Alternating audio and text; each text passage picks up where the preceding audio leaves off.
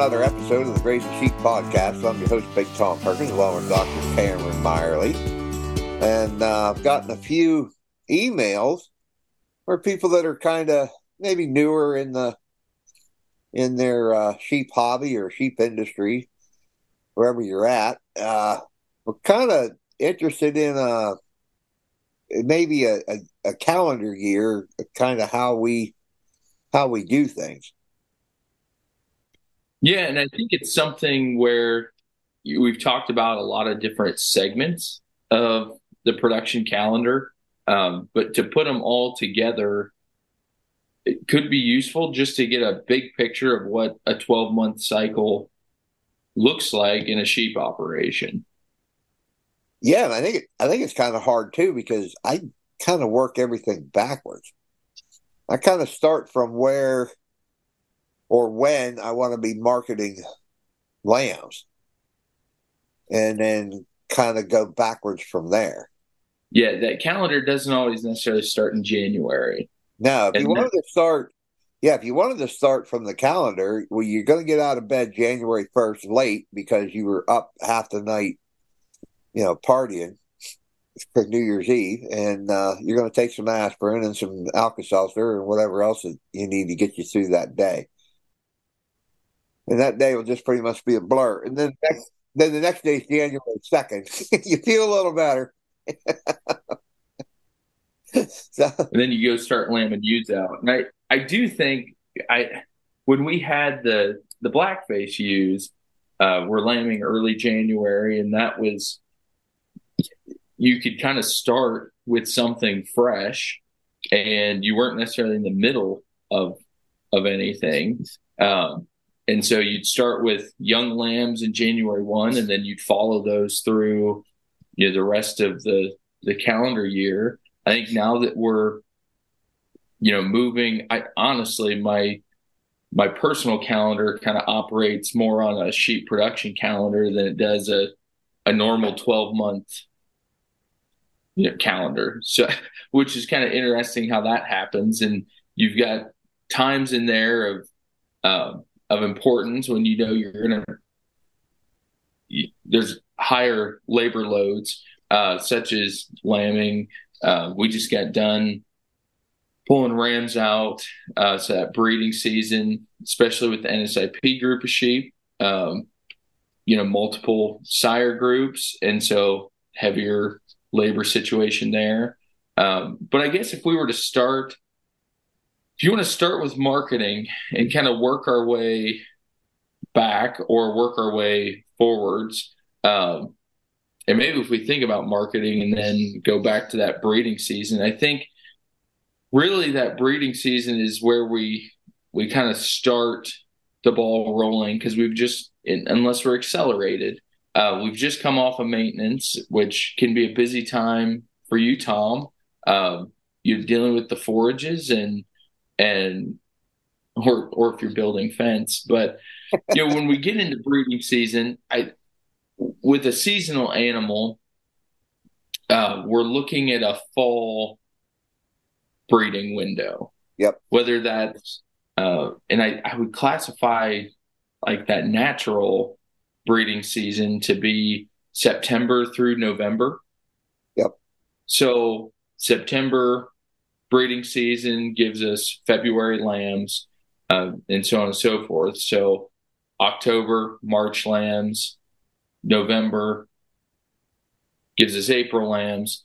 And I will say, we were pushing on the Katahdins to hit that Greek Easter market, which, depending on the year, late March into April, we were wanting those ewes to get bred in the month of January, or bred to lamb in January. So that would be the month of August.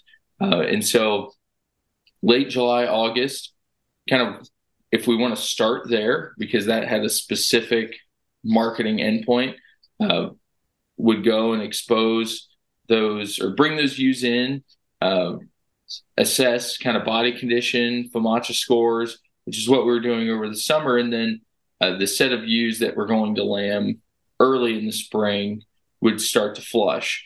And I think there's an episode, a couple episodes ago, we talk about flushing and provide that.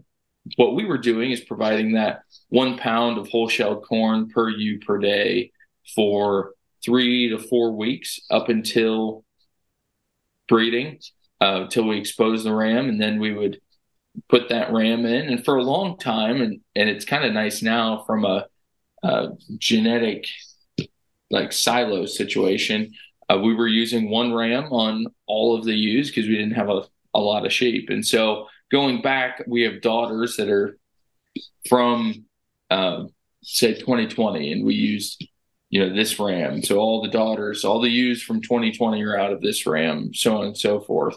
And so, bred during that late summer time period.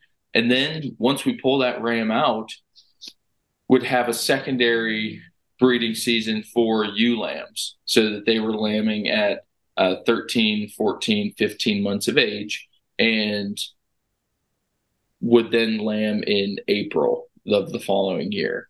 So, I mean, that kind of summarizes, I think, a late summer into fall.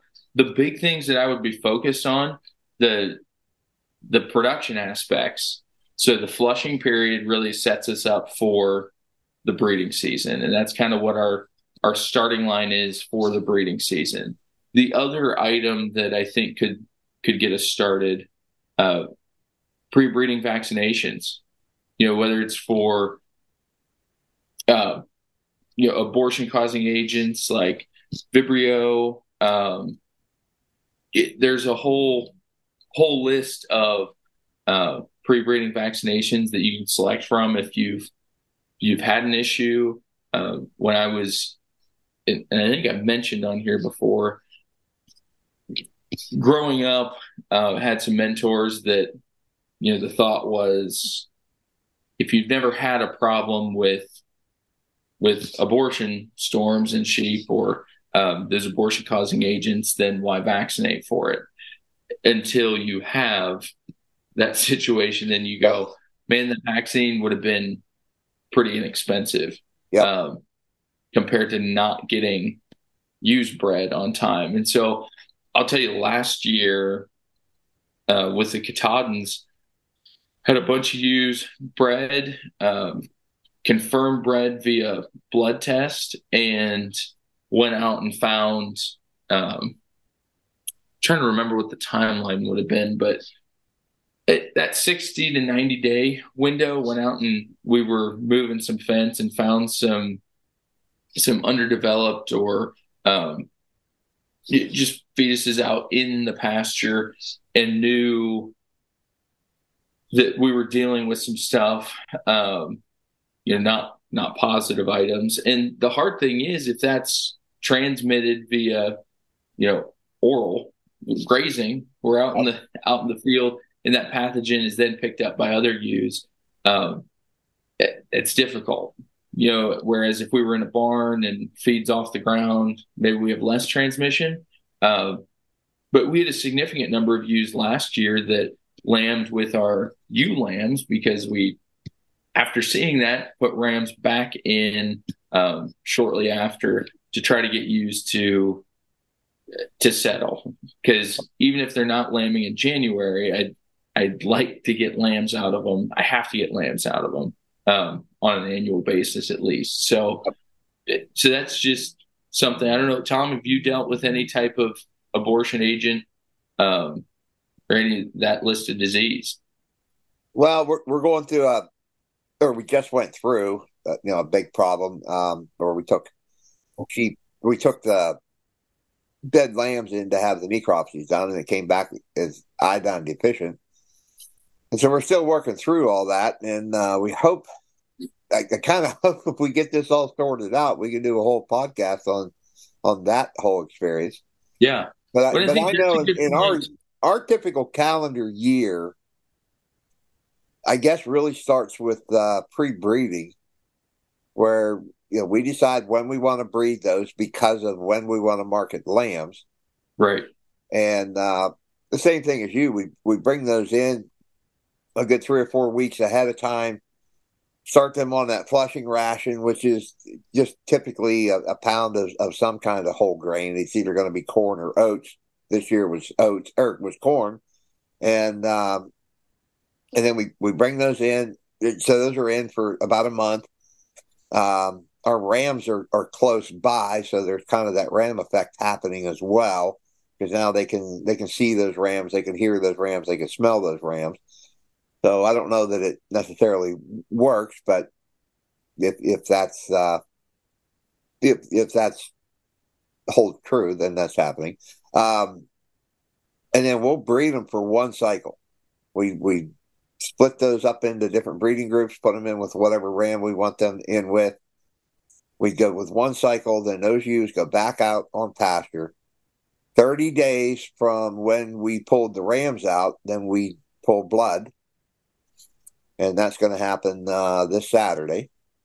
So we pull blood on those, and usually within a week and a half, we get those results back.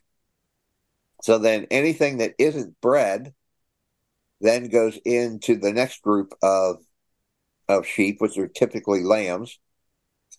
And then this year there's going to be a lot of adults in there because of the kind of abortion storm we just went through. And we'll do the same thing again. There will be a flushing period, but this time we'll leave them in for 2 cycles because we want everybody bred. And then in your abortion storm, like you had some lighter weight lambs. We'll get into it in a later episode. But yeah. It wasn't caused by an actual pathogen, but from a mineral deficiency. Is at least what they are telling you from your initial necropsies. Yeah. So now when we pull those, or put those rams in, we mark that on the calendar. When we pull the rams out, we mark that on the calendar. If you don't mark this stuff on the calendar, you will forget. You think you'd be able to remember, but I can go to the grocery store to pick up 2 things and I'll come home with 3 and still forgot one of the things I wanted. Right. So then it's that same time that I mark on the calendar when that first group of ewes are to get their CD&T shots. And I bring those ewes in to start graining them about a month before they lamb. So when would you give that CD&T shot? And why would you give it to those bred ewes? We do that about 30 to 40 days before they're going to lamb. So that, for us, that works out fairly well because we're going to bring them in, we're going to grain them anyhow, so now we're just going to give them those CD&T boosters. Yeah, and then your CD&T booster, are you going through, and because you have mark dates on those ewes, and maybe some marked in their first cycle, some marked in their second cycle, are you giving that to each ewe based on when her lambing date is, or are you just picking a median lambing date for the group and giving it to everybody? We're just doing that average. You know, inside that, where that 2-week period was, you know, we know the heat cycle is, 17 days? Correct. So we just kind of divide that up, and that's when we hit them. At times, honestly, it can be because of labor issues, too. You know, if I don't have help right then, I don't typically, you know, I'll kind of wait, but a few days and we'll get it done. And then from there, you know, now we're looking for lambs. And when those lambs start coming, you know, we go through and process those lambs. We got a whole episode on how we do that. And then after that is, I'll bet you go to every farm and they do it different from there on out. Probably. But we're looking to get 60-day weights on those on that first group of lambs, and that's the average. So that the youngest one is at least 60 days. Yeah, so you moved on, and I think the reason we moved pretty quickly from breeding to lambing is because we have a 5-month window in there that, other than increasing nutrition from that last 30 days until, or last 30, 45 days until partition or lambing, we're just slightly above maintenance requirement. So, in Tom situations, they're out grazing stockpile forage. If we had grass, we'd be out grazing stockpile forage or feeding hay and making sure that hay is meeting that maintenance requirement and early and mid gestation requirement. Really, all we're doing is feeding sheep. And a lot of what happens there is going to be so dependent on what you're doing in your own personal operation for what works best, whether facilities or just time management. But you jump from that breeding season. And so, Tom, you're not giving any vaccines for any pre-breeding vaccines for chlamydia or campylobacter. We have not at this point. Depending on what these necropsies say, maybe we will be. Maybe you need to. And then there's some stuff like Cache Valley that we don't have a vaccine for that we can still run into issues with. But yeah, I think it's important to at least make note of that. I think, the breeding harness aspect, we used that on the NSIP flock, and that was more for, we pulled cedars on, the 70 ewes and bred within a week. And so wanted to make sure that rams were keeping up and those cedars were working, and we were getting marks early on in that breeding season. And then on the cleanup ram had a different colored marker to see if our initial selection, really to help us denote sire come, February next year. So I think that can be an important part of it. And I think the other aspect is just, in general, keeping that breeding window short. You may have multiple groups, but I remember, we would lamb for like what felt like year round. And it wasn't, but it was like 4 straight months. We'd start in December and then we'd lamb clear through May. And because we'd have different groups and different types of sheep that we were trying to do different things with. And, having those set, even if I need to lamb a group early spring, late spring, the whole reason for the cedars this year is so I can do it in a week. And then we have, 3-4 weeks to get everything going and cleaned up. And then we'll start lambing on the commercial flock about 5-6 weeks later, after the start of that initial lambing. But it gives me a month in between to kind of get my head in the right space to lamb ewes out. You're not just dragging on for 4 months. But when you get into that lambing, that's part of why that first group we're just going to let go for one cycle, because it keeps that. So our lambing window should be right around that 2 weeks, 17 days, something to that effect. And then those lambs, the youngest ones should be around 30 days when we need to move them out so we can bring that next group in. Right. And that's mostly due to space. I mean, that's the big thing. That has more to do with space than anything else. If I had a barn where I could put, 250, 300 sheep in all at one crop, we'd probably do that different. Yeah. Yeah. And so we go from lambing.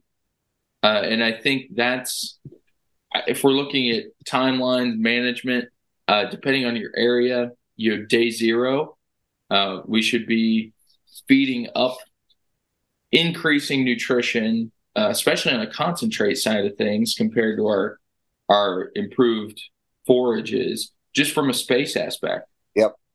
Space inside the body, increased plan of nutrition, and then day zero, which would be birth or partition, what's that kind of processing look like? And I don't know if we talked about that in an early episode, but getting those umbilical cords snipped, dipped, making sure they're eating, will provide an additional source of selenium with a Bo-Se shot. Recommended by our veterinarian. Depending on your area, you may need that, you may not. And then after that, it's kind of just coasting. I think the biggest management will change over to a lactation diet. you know, within that first week of life for that ewe, and then trying to get that lamb on some creep feed within, you know, the first 2 weeks of life. So that creep feed looks a little different than our normal creep feed. It's a finer ground, higher soybean meal inclusion creep feed because it's particle size. And I don't necessarily need those sheep consuming those lambs consuming whole pellets at 14 days of age. But the sooner we can get them acclimated to that, the quicker we can get them going on a regular creep mix. But and then you're weaning at 90 days, correct, Tom? Yeah, it's around there. Yeah, we're gonna. Okay, so I mean, hopefully by then, you know, really... hopefully by then we've got them out on some kind of a pasture. Usually on that first group, it's usually still stockpiled forage, right?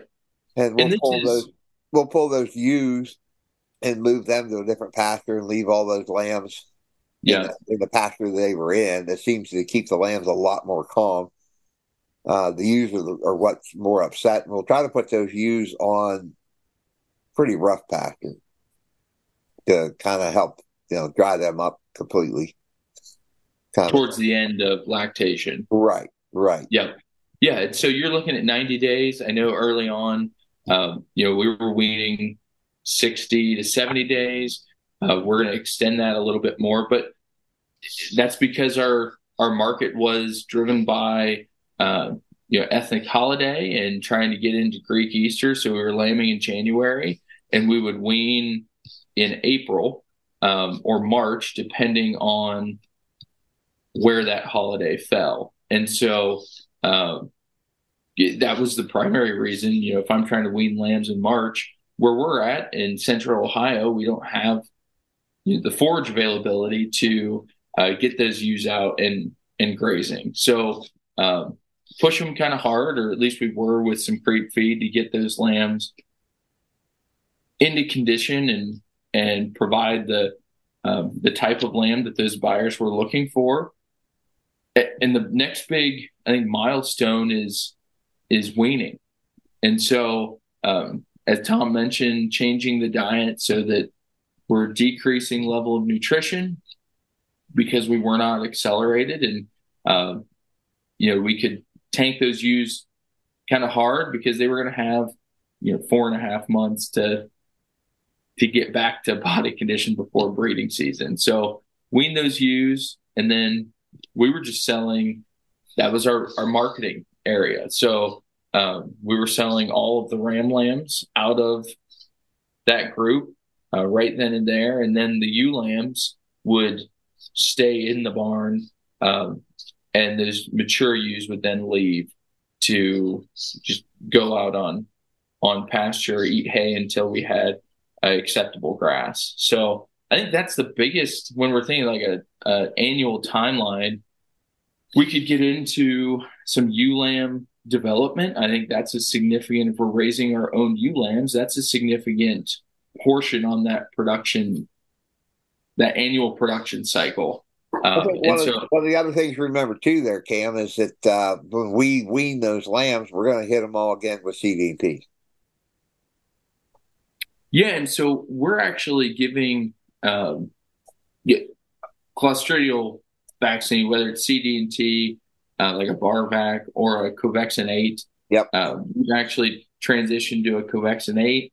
A little bit broader spectrum, covers some more items. The only issue, and that's what we were administering at West Virginia University on the Texel flock. The thing I don't like about it is that initial dose is 5 milliliters, 5 cc's, and so we can see some abscesses, some knotting, some change in movement where we're giving that vaccine. That actually can inhibit some mobility if we're giving it in that front kind of armpit. But I think all in all, we've been pleased with it, and it's one of those pay a little bit more for additional protection. I know I've heard some producers that You just don't like the abscesses that come from that vaccine. I understand that, but for the immunity and the protection you get, I don't mind looking at an abscess from a vaccine. So that's a great point. You know, looking at, we're giving that before, I think if I was weaning at 90 days, I'm probably giving it before we wean. But I shouldn't be giving it right at weaning because we have a stressful event that's occurring. And so the ability for the immune system to really take that vaccine and develop antibody to it is affected, you know, is minimized. I shouldn't say minimized because it still happens, just not to the level that we'd like it to. We tend to do ours when we're pulling those 60-day waits. Right. So they're still that would line up perfectly. That's going to help them keep a little more calm and all that. But it's only a few weeks after that, you know, we're pulling mamas out. And then we're going to give them that booster CD&T when they are roughly, I don't know, maybe 120 days old. Okay. So you're giving one to the ewes and then two to the lambs. Yeah. Okay. Yep. And then at that 120-day mark, a lot of times we're pulling those ewe lambs and putting them back in with our ewes. Okay. Because typically by then we're on much better grass, and then we're going to be, you know, kind of moving fast. Yeah. Through those you're just grazing up until that kind of 3-4 weeks before breeding season. Yep. And there's a whole bunch of things that fall in there. You know, getting sheep ready for sales, going through. I think we should mention too, kind of post weaning or even at weaning. Looking at, I like to do it about 30 days after we wean, but going through that mature ewe flock and figuring out who has not done their job and who needs to go down the road, mm-hmm. making those calling decisions before I have them consuming forage, yep. before I feed them for another, 4 months, and then forget how terrible they were in the lambing barn. Making those culling decisions. We have a culling list early on. Yeah, we have a culling list. Because those sheep just keep having lambs, and they just keep growing, and so we just kind of keep keeping them. But, you know, our number one culling list right now is we've got a few woolies. They just don't shed. And so we kind of like to be rid of them, but they just keep popping out lambs, and the lambs keep growing, and the lambs all seem to shed. We had one lamb this year that did not, so we probably shouldn't be breeding it, but it probably will end up getting bred unless we decide we need some freezer meat, I guess. But yeah, and I think the shedding, I think just general practice, we want our ewes to have twins. You know, they should be a multiple offspring bearing species, and so like if there's ewes that are having back-to-back singles, that would be an easy culling decision. If there's ewes that are having twins but they're weaning a couple of 30-pound twins. Yeah. I guess we should use weights because it's subjective to the size of the ewes, and then just management style. Maybe 30 is average size. But, you know, ewes that are weaning litters that, you know, both twins weigh less than the average of the flock. Yeah. You know, those ewes could probably be examined for, to move on to some different pastures. As we're starting to make those calling decisions, but I'm in the same boat you are, where we have not called to the extent that we probably should be. And I think this year we're going to, you know, make that big step of using terminal sires on that bottom end that could be calls if we wanted to, but They're ewes that are doing just fine at raising lambs. They wouldn't make, if someone came in and said, well, you can only keep 50 or you can only keep 20, they would not make that list. Yeah, but that's true.